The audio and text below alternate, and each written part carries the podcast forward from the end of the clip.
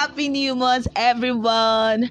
Welcome to February, and of course, it's so good to be here again. And I would not stop saying thank you to you guys.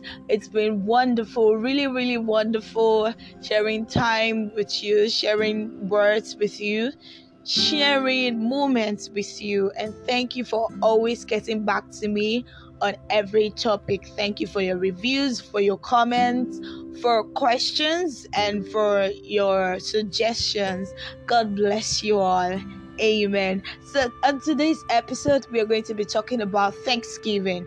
And you know, Thanksgiving is something that is so, so, so, so, so underrated amongst us Christians. Why did I say so? I feel like we get to that point where we feel so familiar with God that when He does something for us, we just feel like um I don't really well, thank you God, thank you for what you did. Oh, it's something I knew you were going to do. Um of course you were going to do it anyway, so thank you. But you know, there is a thing called heartfelt thanksgiving. And I think that is what God desired. And I think that is why that, that that is what David gave to God. You know, how David said, I would enter his gate with thanksgiving in my heart. I will enter his court with praise. Um David David didn't say I believe David didn't say all this just because he did something. I would like to share with us a particular passage um, which shows that, which tells us how it is important to thank God even when He is yet to do something. How it is that it is not only when God does something for us, something that we feel is tangible, that we should give thanks. It is expedient that we give thanks to God at all times. So I'm going to be sharing a passage with us, and that that is Psalm 27. So I'm going to be reading from verses 5 through verse 5 down to 6. And it says, I'm reading KJV. It says, For in time of trouble he shall he shall hide me in his pavilion. In the secret of his tabernacle shall he hide me. He shall set me up upon a rock. And now shall my head be lifted up above mine enemies round about me. Therefore will I offer in his tabernacles sacrifices of joy. I will sing, yeah, I will sing praises unto the Lord. So isn't that just beautiful? How David just said and um how he said that he would praise God it will praise God. It, it, it, just seemed to me like it was thanking God in advance. It was praising God in advance for what God would do. Because He said that in a secret, in the secret of His tabernacle, He shall hide me.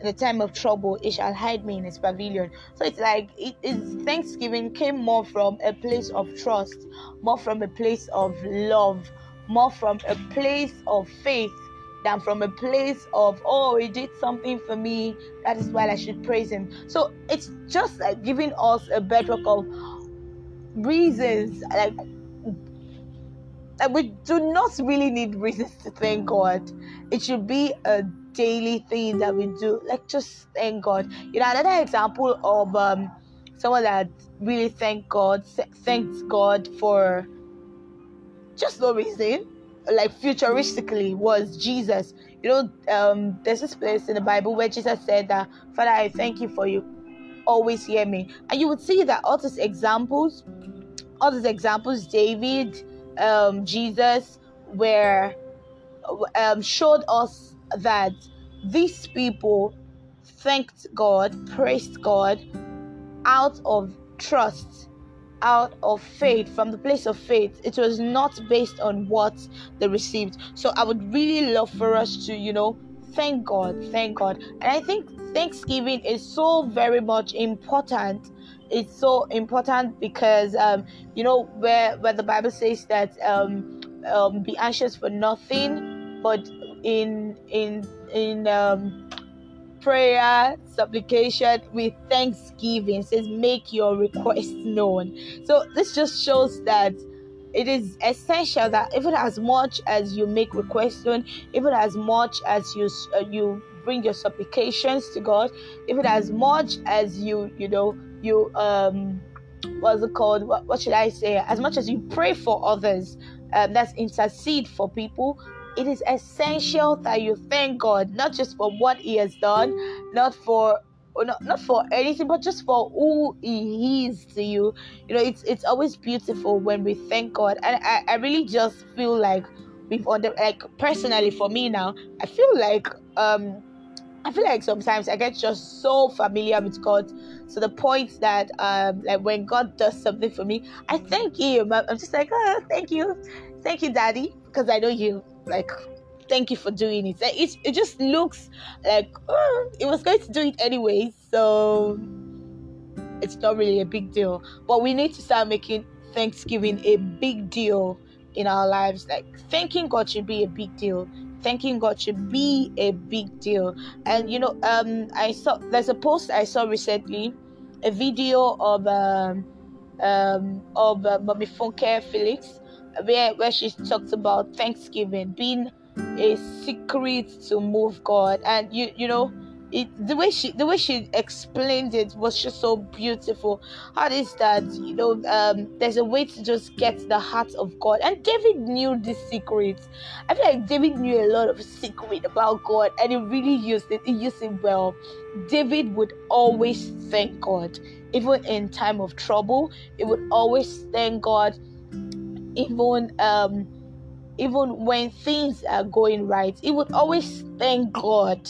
Like Thanksgiving was just a normal thing for David. He sang a lot of Thanksgiving hymns, and you know, it's it's it's just so good, and I really love us to emulate that from David.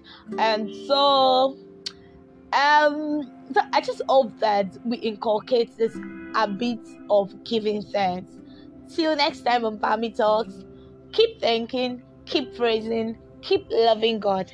Bye, everyone. I love you. Mwah.